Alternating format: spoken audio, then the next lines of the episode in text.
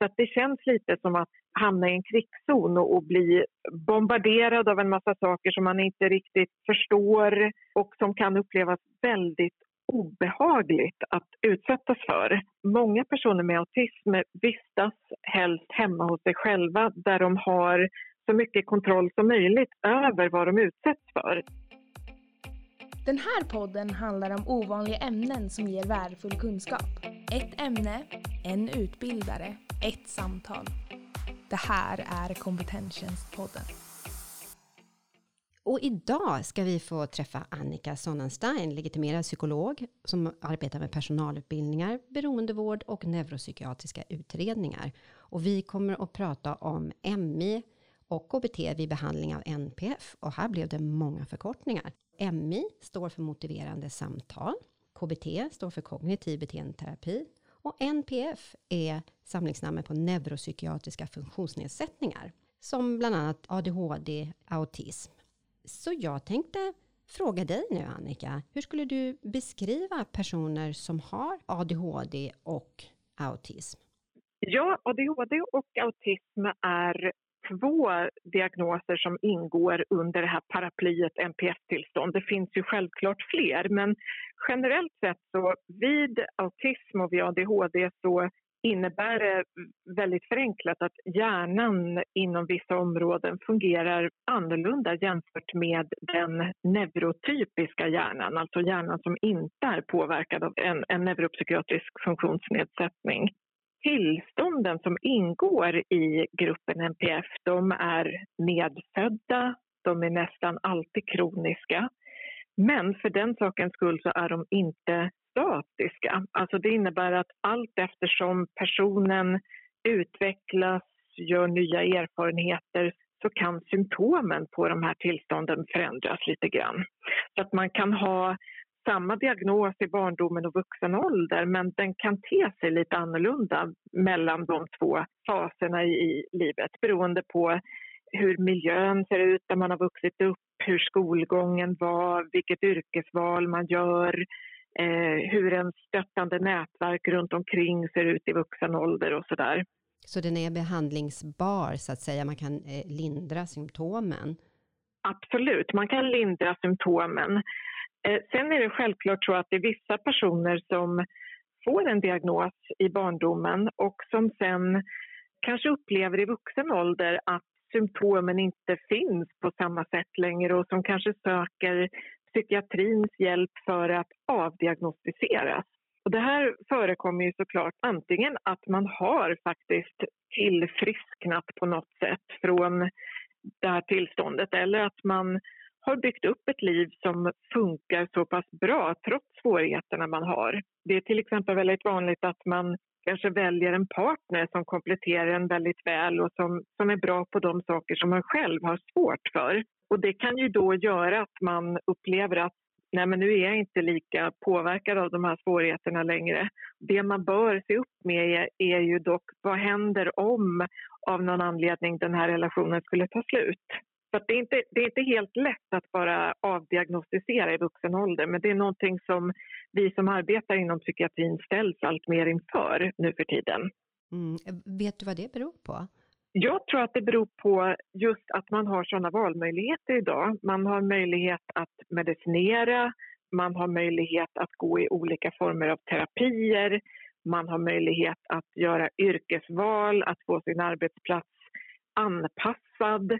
Ehm, och just sådana saker som kan göra att det helt plötsligt känns akut att få en second opinion på huruvida man verkligen fortfarande har den här diagnosen. Det kan vara sådana saker som att man kanske vill komma in på en utbildning där det inte accepteras att man har en NPF-diagnos. Förut var det ju så till exempel om man skulle söka polisutbildningen att man inte fick ha en ADHD-diagnos.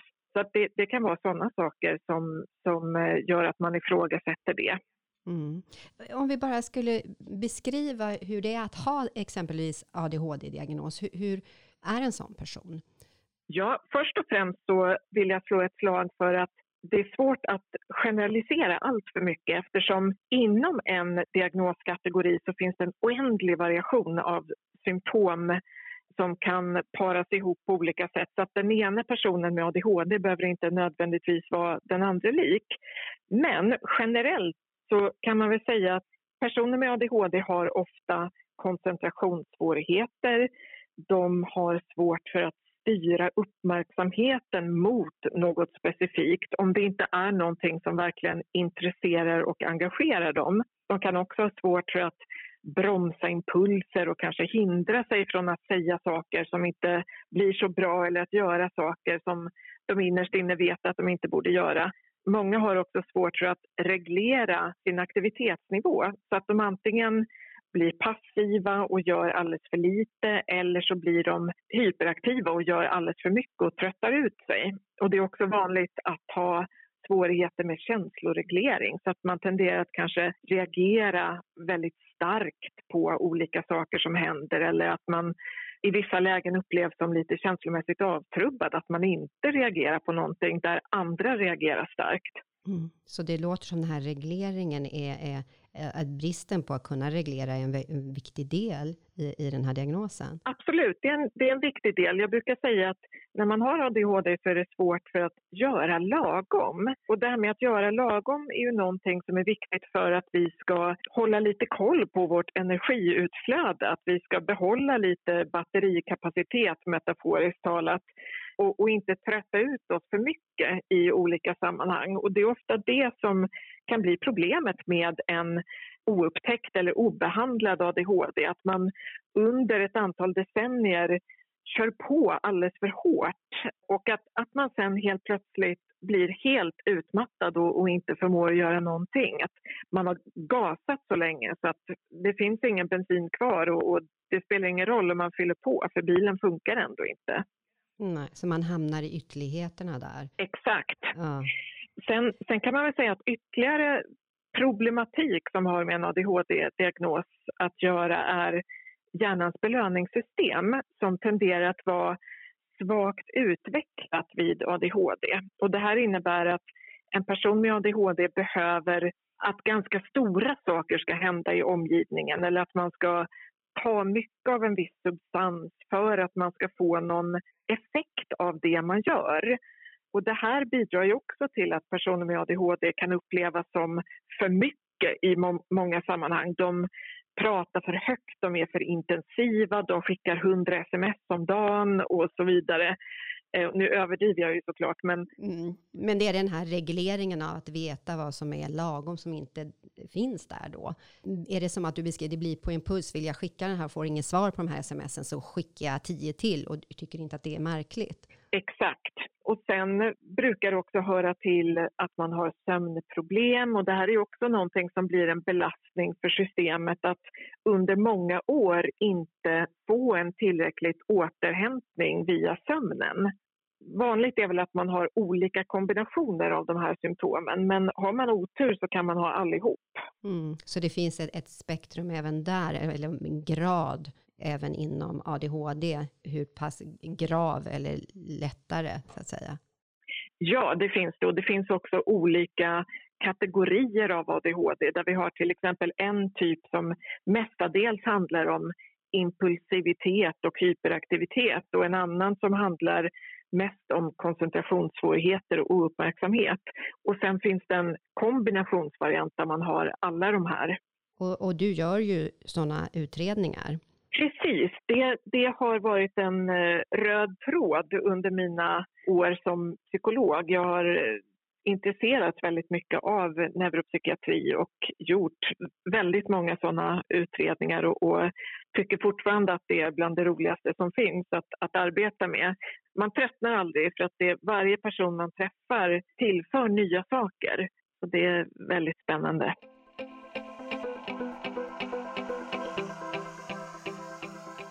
tänkte vi, vi tittar också på autism. Hur skulle du beskriva det om vi nu, jag förstår att det är svårt att göra en generell bild, men ändå? Ja, en generell bild av autism, eh, där skulle ingå att man ofta har svårt för att hantera förändringar, man har svårt för att delta i aktiviteter som ställer krav på flexibilitet, som ställer krav på ömsesidighet och det här kan vara sådana saker som lekar eller grupparbeten.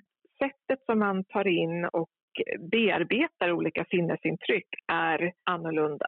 Och det här gör att en person med autism i regel tycker att det är jobbigt att vistas i miljöer där det förekommer många olika intryck samtidigt. Exempelvis på en skolgård eller i en personalmatsal. Och det som sker omkring dem kan de uppfatta på ett annorlunda sätt än en neurotypisk person. De kan tolka det på ett annorlunda sätt. Och de har även svårt för att föreställa sig hur sånt som de själva inte faktiskt har upplevt kan upplevas av andra. Mm. Så kan, skulle du kunna ge något exempel så vi förstår hur en person skulle uppfatta då situationen annorlunda som du beskriver? Absolut. Det här med sensoriska avvikelser är någonting som man allt mer har tagit fasta på när man diagnostiserar autism. Och det handlar om att personer med autism kan uppleva sensoriska intryck, alltså ljud och ljus och beröring och eh, hur mat känns i munnen när man tuggar den och värme och kyla och, och sådana saker kan de uppleva på ett annat sätt än neurotypiska personer. Så att någonting som generellt för en neurotypisk person upplevs som en njutning kan vara den raka motsatsen för en person med autism. Så att en, en person med autism har ofta en känsla av att bombarderas av en massa eh, sensoriska intryck när de vistas i en typisk neurotypisk miljö. Blir det så att de inte kan sortera det då? Precis, de kan inte sortera och de har svårt för att tolka sådana här intryck i realtid. Så att det känns lite som att hamna i en krigszon och, och bli bombarderad av en massa saker som man inte riktigt förstår och som kan upplevas väldigt obehagligt att, att utsättas för. Många personer med autism vistas helst hemma hos sig själva där de har så mycket kontroll som möjligt över vad de utsätts för. De kan välja hur starkt ljuset ska vara, de kan välja vilka ljud de utsätts för i stor utsträckning och så vidare. Och så fort de går utanför sin egen port så tappar de kontrollen över allting. Det kan åka förbi en bil och tuta högt, någon kan gå förbi och prata högt i sin mobil. Och det här kan hos vissa personer leda till en eh, nästan fobisk rädsla för att vara ute bland folk för det upplevs som så okontrollerbart, oförutsägbart och obehagligt. Mm. Är det som att de har de här intrycken väldigt, väldigt högt uppskruvade? Ja, så kan det också vara. Vissa personer med autism upplever till exempel att de hör alla ljud exakt lika högt. Så att om de sitter på ett café och pratar med en person mitt emot dem så upplever de att de hör personen de fikar med, den personens röst lika högt som alla andra röster som förekommer i rummet. Och det, det, förstår man ju hur uttröttande det här blir att utsättas för. Och det är just ett vanligt symptom hos personer med autism att ju längre man lever desto tröttare blir man. Och i skolbarnsåldern så är det också vanligt för autistiska barn att de kommer hem från skolan och är helt utmattade efter en dag i skolan för det, det tär så mycket på dem. Mm. Det är som att de inte har det här filtret och heller inte kan reglera, precis som vi pratade om ADHD. Det finns inte det reglaget och det finns inget skyddsfilter om jag skulle benämna det så. Mycket bra jämförelse. Och eh, tyvärr så är ju samhället uppbyggt så, både i skolan och på arbetsplatser och så vidare, att det i princip varje skoldag och varje arbetsdag ställs krav på att man ska vara social, eh, man ska vara flexibel, man ska vara mottaglig för olika saker. Och de här kraven som ställs på autistiska personer de överstiger i princip varje dag de här personernas förmåga. Och det här förklarar ju då den här överdrivna tröttheten som kan komma.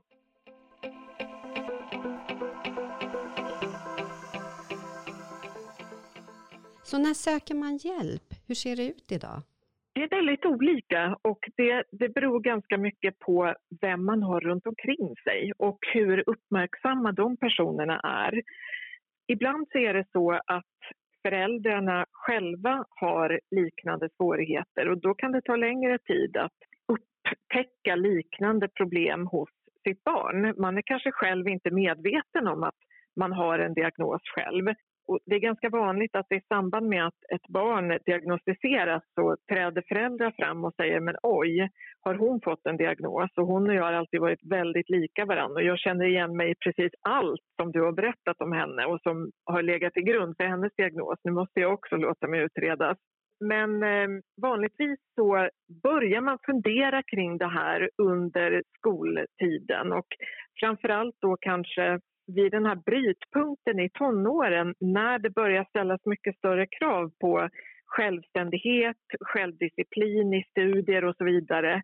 Det är ganska lätt att bli vilsen då att ditintills så har man fått ganska mycket serverat, det har varit ganska mycket stöd och kontroll, man har fått små avgränsade uppgifter och helt plötsligt ska man skriva ett specialarbete själv och man har tre månader på sig och man vet inte vad man ska skriva om och man kan inte portionera ut sin tid och man kanske börjar i sista sekunden och hinner inte klart. Mm. Och det här kan, tänker jag också kan vara svårdiagnostiserat. Jag tänker tonåren hör ju det till, att, att eh, det finns eh, alltså hos neurotypiska personer samma beteende när man är i tonåren. Är det svårt att då i tonåren ställa den här diagnosen? Eh, bra fråga. Absolut så är tonåren eh, ofta en ganska tumultuös eh, period för vem som helst. Men det, det, brukar ändå kunna utkristallisera sig om svårigheterna är mer kopplade till en neuropsykiatrisk diagnos eller, eller om det tillhör vanliga tonårsproblem. Ett annat vanligt tillfälle i livet när man ofta söker hjälp är när man precis har flyttat hemifrån. För att så länge man har bott hemma hos sina föräldrar så kanske det har funnits rutiner, det har funnits stöttning. Man kanske har en, en mamma eller en pappa som ser till att man får med sig rätt saker till skolan, som påminner om läxor, som skjutsar hit och dit så man ska hinna. Och helt plötsligt finns inte det här stödet längre och helt plötsligt sitter man där i sin enrumslägenhet och om man har autism så kanske man till exempel inte har samma hungerkänslor, samma törstkänslor som neurotypiska personer. Det är ett, ett ganska vanligt problem. Och då kan det till exempel råka bli så att när inte längre de här rutinerna finns med en pappa som ropar nu är middagen klar så kan man glömma bort att äta under flera dagar. Mm. Så symptomen blir tydligare när de då lever i, i ensam eller flyttar hemifrån? Ja, symptomen blir tydligare, stödsystemet finns inte längre i samma utsträckning. Framförallt om man kanske flyttar till en studieort i en helt annan del av landet så har man inte ens någon anhörig som dyker upp på besök med jämna mellanrum och ser hur man har det. Sen skulle jag säga att en annan tidpunkt kanske är i samband med skilsmässa eller en anhörigs bortgång. Om det här är en anhörig som har ställt upp väldigt mycket, stöttat, bidragit med de här sakerna som man själv har väldigt svårt för. Och likaså i klimakteriet så är det vanligt att man får upp ögonen för att helt plötsligt fungerar ingenting som, som det har fungerat tidigare. Och det är ju ändå rätt sent i livet. Det är rätt sent i livet och det som är spännande här är att östrogen samvarierar med utsöndringen av det här ämnet som man vanligtvis har för lite av när man har ADHD, alltså dopamin. Så att när det finns mycket östrogen i omlopp så finns det också mycket dopamin i omlopp. Så att i samband med till exempel ägglossning och med graviditet så har man extra mycket östrogen och extra mycket dopamin i omlopp. Och det gör att många kvinnor som jag har utrett har sagt det att hade jag kunnat vara gravid hela livet så hade jag jättegärna varit det. För jag har aldrig mått så bra som när jag var gravid. Och sen, sen blir det då i klimakteriet när östrogennivåerna sjunker dramatiskt. Då helt plötsligt så kommer ADHD-symptomen i en, med en styrka som man aldrig varit med om tidigare. Så det ligger och slumrar lite då under, under då när man har sin östrogenproduktion och sen så blir den som aktiv när östrogenet försvinner och därmed då dopaminhalten. Exakt, och det här gör ju också att många kvinnor i fertil ålder som har en, en oupptäckt ADHD-diagnos har ofta stora problem med PMS. För det är också ett, ett tillfälle under menscykeln när östrogennivåerna är låga. Så det här har man sett genom forskning att det här har en, en samverkan? Ja, precis, det, det har man sett. Mm. Då kommer jag osökt in på hur ser behandlingen ut av, av patienter med NPF? Det kan se lite olika ut. Vid ADHD så är det ju vanligt att man erbjuds någon form av farmakologisk behandling i första hand. Och vanligast här är att man erbjuds ett preparat som är amfetaminliknande. Det, det gör då att dopaminproduktionen ökas på och man känner sig mer eh, lugn, balanserad, mindre impulsiv och så vidare. Vissa personer vill inte av olika skäl ta sådana här mediciner. Det kan handla om att man har en religiös övertygelse som förbjuder den typen av medicin. Det kan vara att man till exempel ingår i ett nyktert sällskap som har sådana förbud mot att använda sådana mediciner. Eller så, så, är det bara att man vill vara så fri och oberoende som möjligt. Man vill inte tillsätta en massa onödiga kemiska substanser i kroppen. Men oavsett det så vissa personer som testar farmakologisk behandling får inte riktigt den effekten som de hade hoppats på. Och därför är det väldigt bra att det på senare år har utvecklats fler och fler psykoterapeutiska metoder för att avhjälpa ADHD-symptom. Och eh, en sån behandling är då en eh, kognitiv beteendeterapibehandling vid ADHD som handlar om att lära sig bromsa impulser på manuell väg. Det kan handla om att bli bättre på att organisera, bli bättre på att prioritera, bli bättre på att planera. Och eh, vid autism så finns det ju också olika typer av behandlingar. Där finns ju ingen mirakelmedicin idag som, som avhjälper samtliga kärnsymptom vid autism utan man kanske får prova på någon medicin som inriktas på de symptom som man lider allra värst av. Till exempel om man är väldigt nedstämd så kanske man erbjuds antidepressiv behandling. Tyvärr så tenderar just antidepressiva behandlingar att inte fungera så väl alla gånger vid autism. Mm. Du sa att bromsa då den här impulsen. Så, eh, konkret, hur gör man det? Mekaniskt säger du. Hur, vad är det de får med sig i, i den formen av behandling?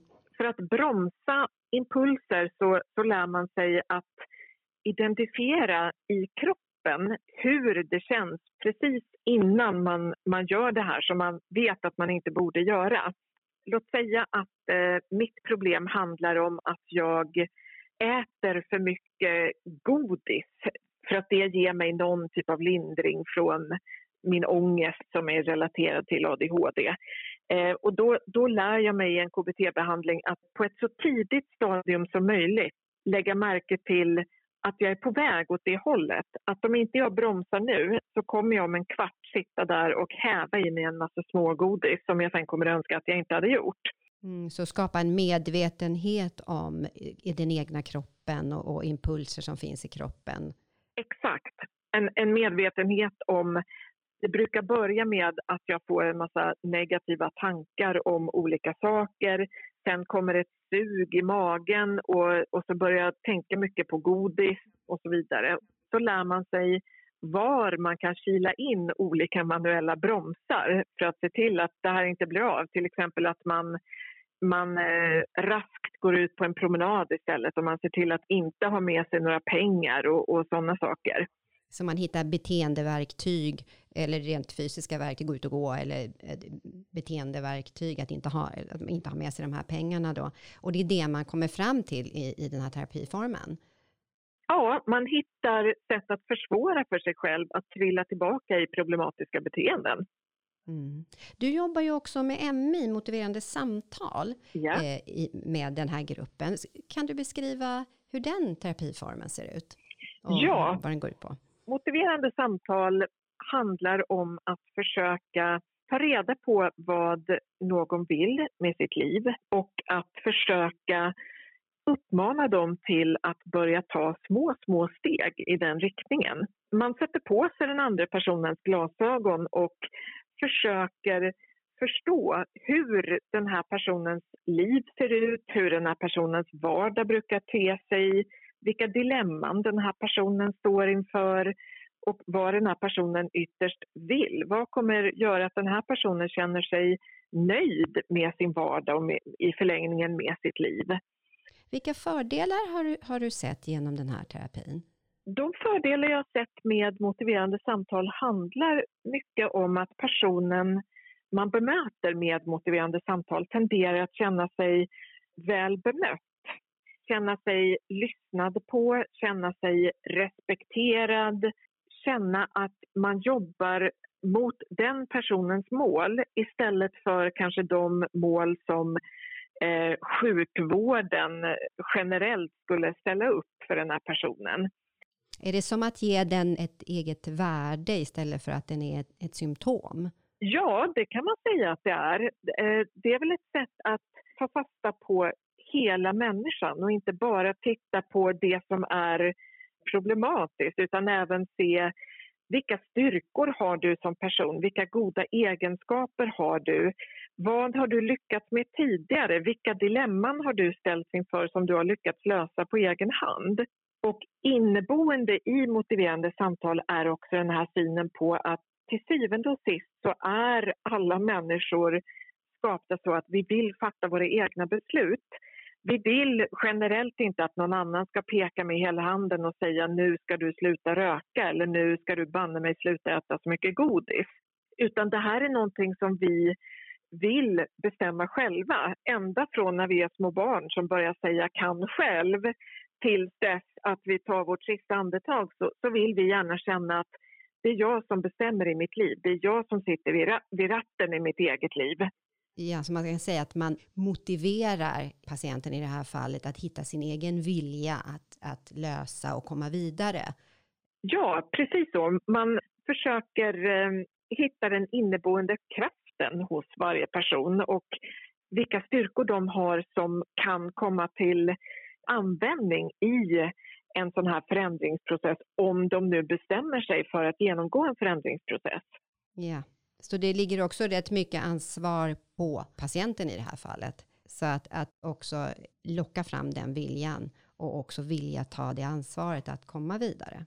Ja, det ligger mycket ansvar på patienten och det är också det fina i kråksången att man själv som behandlare inte går därifrån och känner sig tyngd av ett alltför tungt ansvar utan att man är väldigt tydlig med att ska vi komma vidare här så är det ett delat ansvar och till syvende och sist så är ditt liv och dina beslut ditt ansvar. Om du vill så kan jag vara dig behjälplig på så sätt att jag är med som en vänligt sinnad medresenär på din resa och så får du hojta till när du behöver min hjälp. Mm. Och det jämnar ju ut, om man säger maktbalansen, där, där man är, att man ser den som en person som har en förmåga och inte som en patient som är sjuk. Precis. Och med den här målgruppen som vi pratar om här idag, personer med NPF-tillstånd, så, så har MI fördelen att man verkligen anstränger sig till det yttersta för att förstå deras värld, deras synsätt, hur problem ter sig för dem, och, och, det tror jag att den här gruppen uppskattar extra mycket eftersom ett inneboende problem med till exempel en autismdiagnos tenderar att vara att man ständigt har känt sig missförstådd. Man har inte riktigt kunnat förstå vad andra människor har för avsikter gentemot en själv. Man har känt sig utanför, man har känt sig väldigt annorlunda. Och att någon då på ett nyfiket och respektfullt sätt visar en vilja att verkligen förstå tror jag upplevs som, som väldigt eh, positivt och leder till att den här personen vågar öppna sig, vågar lägga sin misstänksamhet åt sidan och ge sig hän i eh, en, en eh, terapi.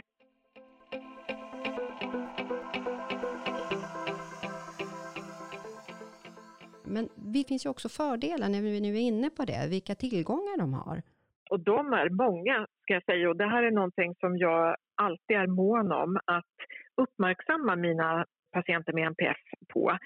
För att självklart så ställer man en diagnos utifrån svårigheter. Man ställer den inte utifrån styrkor och goda egenskaper. Men det är ändå viktigt att framhålla eftersom när vi träffar de här personerna så kan vi vara den första personen på länge som har försökt ta fasta på vilka goda egenskaper som finns. Det kommer många personer med en NPF-diagnos som livet igenom bara har uppmärksammats på att man är knäpp och konstig och märklig och man, man gör sociala klavertramp hela tiden eller man är för intensiv, för jobbig, för strulig, för glömsk och så vidare. Och ofta så har personer runt omkring dem fastnat i att framhålla de här negativa sidorna hos dem. Att träffa någon som verkligen sätter på sig de här glasögonen och tar varje tillfälle att bekräfta brukar vara en nyckel till framgång.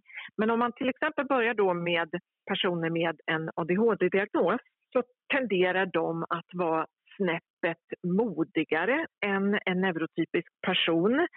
De tenderar att eh, ha en större nyfikenhet på världen. Och det här är någonting som föräldrar ofta vittnar om när man intervjuar dem i samband med att man gör en neuropsykiatrisk utredning. Så berättar ofta de att Alva visade en större nyfikenhet på världen än vad hennes äldre syskon gjorde i motsvarande ålder. Hon var ständigt hungrig på nya upplevelser. Hon ville bara uppleva så mycket som möjligt.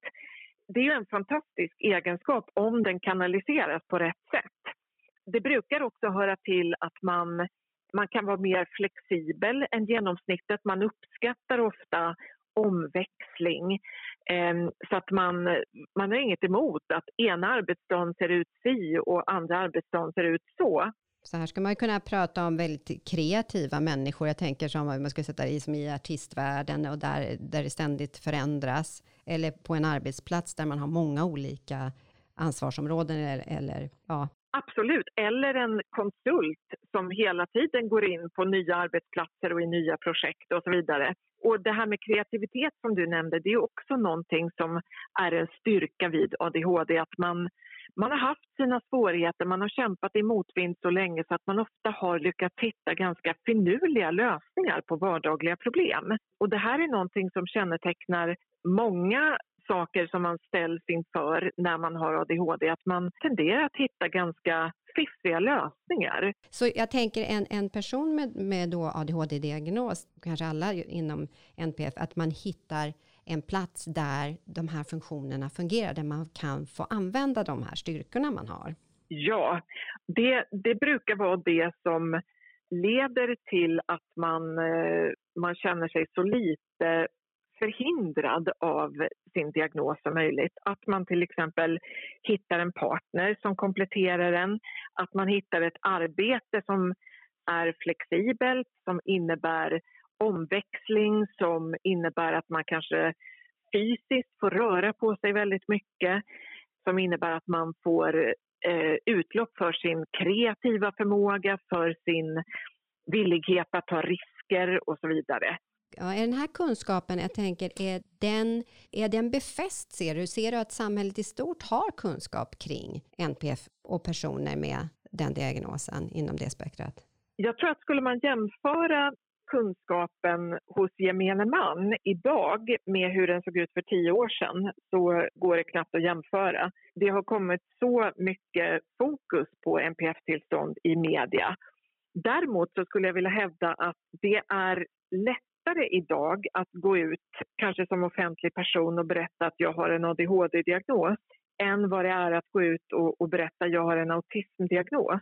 Och tyvärr så finns det fortfarande en bild av autistiska personer som varande lite knepiga, svåra att lära känna, lite envisa och så vidare. Och vad är deras styrkor då, om vi tittar också på den biten? Ja, deras styrkor tenderar att vara sådana saker som att de ofta har förmågan att fokusera på monotona arbetsuppgifter under lång tid utan koncentrationsförlust. Så att hittar en autistisk person ett arbete som innebär att de får ägna sig åt någonting och göra på samma sätt varje gång och göra det här under lång tid så kommer den personen att trivas med det. Som typ att ha ett arbete som eh, statistik, ekonomi? Ja, precis. Eh, eller till och med att tillverka någonting på, på löpande band. många personer med autism har en eh, känsla för kvalitet. De tenderar att vara väldigt noggranna i det de gör, väldigt plikttrogna, samvetsgranna. Det är personer man kan lita på. Så här har vi resurser, beroende på vilka ögon vi, om vi tittar på att det är problem eller om vi tittar på att här finns resurser om man använder dem rätt, som har en, en, win-win aspekt där, där de som har diagnosen mår gott av det de får göra och att den som i, i arbetslivet anlitar dem får precis en, en person som de vill ha på rätt plats. Mm. Exakt. Exakt. Och ska vi leta fler, jag skulle kunna prata hur länge som helst om, om styrkor, men, men man kan säga också att det här är personer som ofta har ett välutvecklat bildminne, som har ett gott minne för detaljer, för fakta och sådana saker. Och det här är ju väldigt användbara egenskaper. Mm. Jag tänker, du gör ju utredningar. Har diagnoserna ökat som du ser? Eller gör man, ställer man helt enkelt fler diagnoser? Ja, på, på senare tid, under de senaste fem åren kan vi säga, så har man sett på många håll att de här diagnoserna har ökat, både ADHD och eh, autism. Det man inte är riktigt övertygad om är att det faktiskt finns en reell ökning av diagnoser, utan man tror att på vissa håll kanske man överdiagnostiserar, på andra håll kanske man underdiagnostiserar. Men sammantaget så är det fler på fler håll i landet som det sker överdiagnostisering. Och det är också så att eh, vissa delar av landet har bättre resurser i termer av neuropsykiatriska utredningsteam. De har också bättre resurser i termer av vad som händer efter att man har fått en diagnos. Får man någon hjälp överhuvudtaget? För att får man inte det i en viss region till exempel, då leder ju ofta det till att färre vill låta utreda sig. Mm. Även om de upplever att de har problem så ser de ingen fördel med att göra det. För att vad ska jag veta att jag har den diagnosen för om det ändå inte leder till någonting? Mm, så det viktigt är att man får hjälp när man får sin utredning och sin diagnos. Och jag tänkte bara slutligen här koppla tillbaka till, till MI, motiverande samtal här och vad du har upptäckt med din erfarenhet och när du har arbetat, om du tycker att det är en revolutionerande form, eller vad skulle du sätta för ord på vad, vad MI gör för de här typerna av patienter? Jag skulle säga att MI kan kopplas ihop med andra terapiformer. Till exempel så gifter den sig väldigt väl med KBT. Och specifikt då för den här patientgruppen så om man kopplar ihop MI och KBT så innebär det att man jobbar med motivation inför att kanske göra en eh, beteendeförändring eller eh, ge sig ut på en förändringsresa. Och det här kan vara en sån sak som att man träffar någon som kanske tror att de har en neuropsykiatrisk diagnos men de vågar inte riktigt i dagsläget låta sig utredas. Och kopplar man då på MI och via MI så får man till ett öppet samtal där man lyckas ta reda på vad vet du redan om neuropsykiatriska utredningar och vad som ingår, hur lång tid det brukar ta och så vidare. Och vad finns det som oroar dig inför att genomgå en utredning? Finns det någonting som du skulle behöva mer information kring för att känna att du tar ett väl avvägt beslut i den här frågan? Sen kanske personen eh, går med på att låta sig utredas och under utredningen så kommer det fram att den här personen har en innerlig önskan om att ge sig ut i dejtingvärlden och, och eh, träffa någon att, att dela sin vardag med. Och eh, har provat på flera gånger men gått på en massa nitar. Eh, man vet inte riktigt hur man ska föra sig i ett sånt sammanhang. Man tycker det är väldigt obehagligt med den här oförutsägbarheten i, i början av en relation. Är vi ett par eller inte? Och sådana saker. Mm. Så där får man då hjälp med, med både med motivationen då att, att dels ta itu med det kanske som ett stigma om man skulle nu ha en diagnos och sen redskapet för att få prova att ta sig ut på dejtingsidor då. Med, med hjälp av KBT så skulle jag valta upp vilka steg som behöver tas för att närma sig det här målet. Och det skulle kunna vara sådana saker som att formulera en, en egen eh, kontaktannons på en sån här dejtingsida. Att eh, ta kontakt med en fotograf som tar eh, ett antal fina bilder eller att be en kompis ta ett antal fina bilder. Att prata med någon om vad man pratar om i samband med en första dejt, hur man för sig i ett sånt sammanhang, vad man absolut inte ska göra, så att man känner sig lite mer trygg i den rollen. Man gör upp ett litet schema helt enkelt kring hur man kan bete sig och vad som tar de här stegen då fram till slut komma till det här mötet. Exakt, man, man delar upp processen i, i, små, små steg som varje nytt steg ska kännas som att det är inom räckhåll och när man behärskar det steget så går man vidare till nästa så att man, man långsamt bygger upp en beteenderepertoar av färdigheter som, som är eh, användbara i just dejtingsammanhang till exempel. Mm.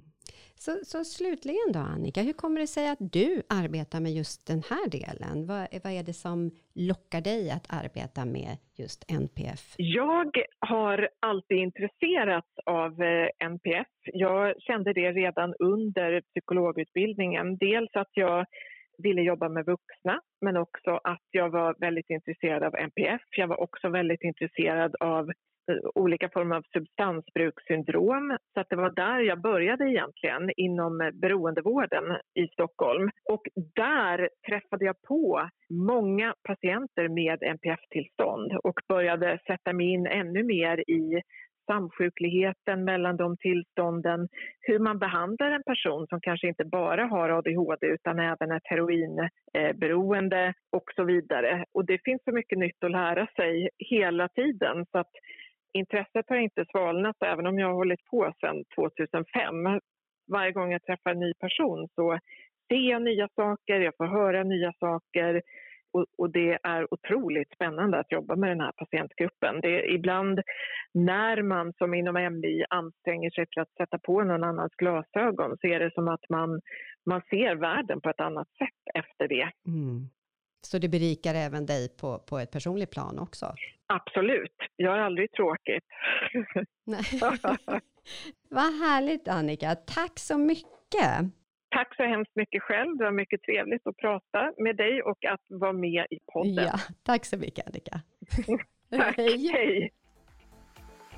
Utgivare av denna podd är Kompetenstjänst.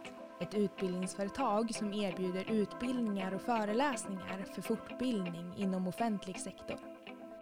Så missa inte den korta versionen av detta avsnitt för ännu mer tips och kunskap.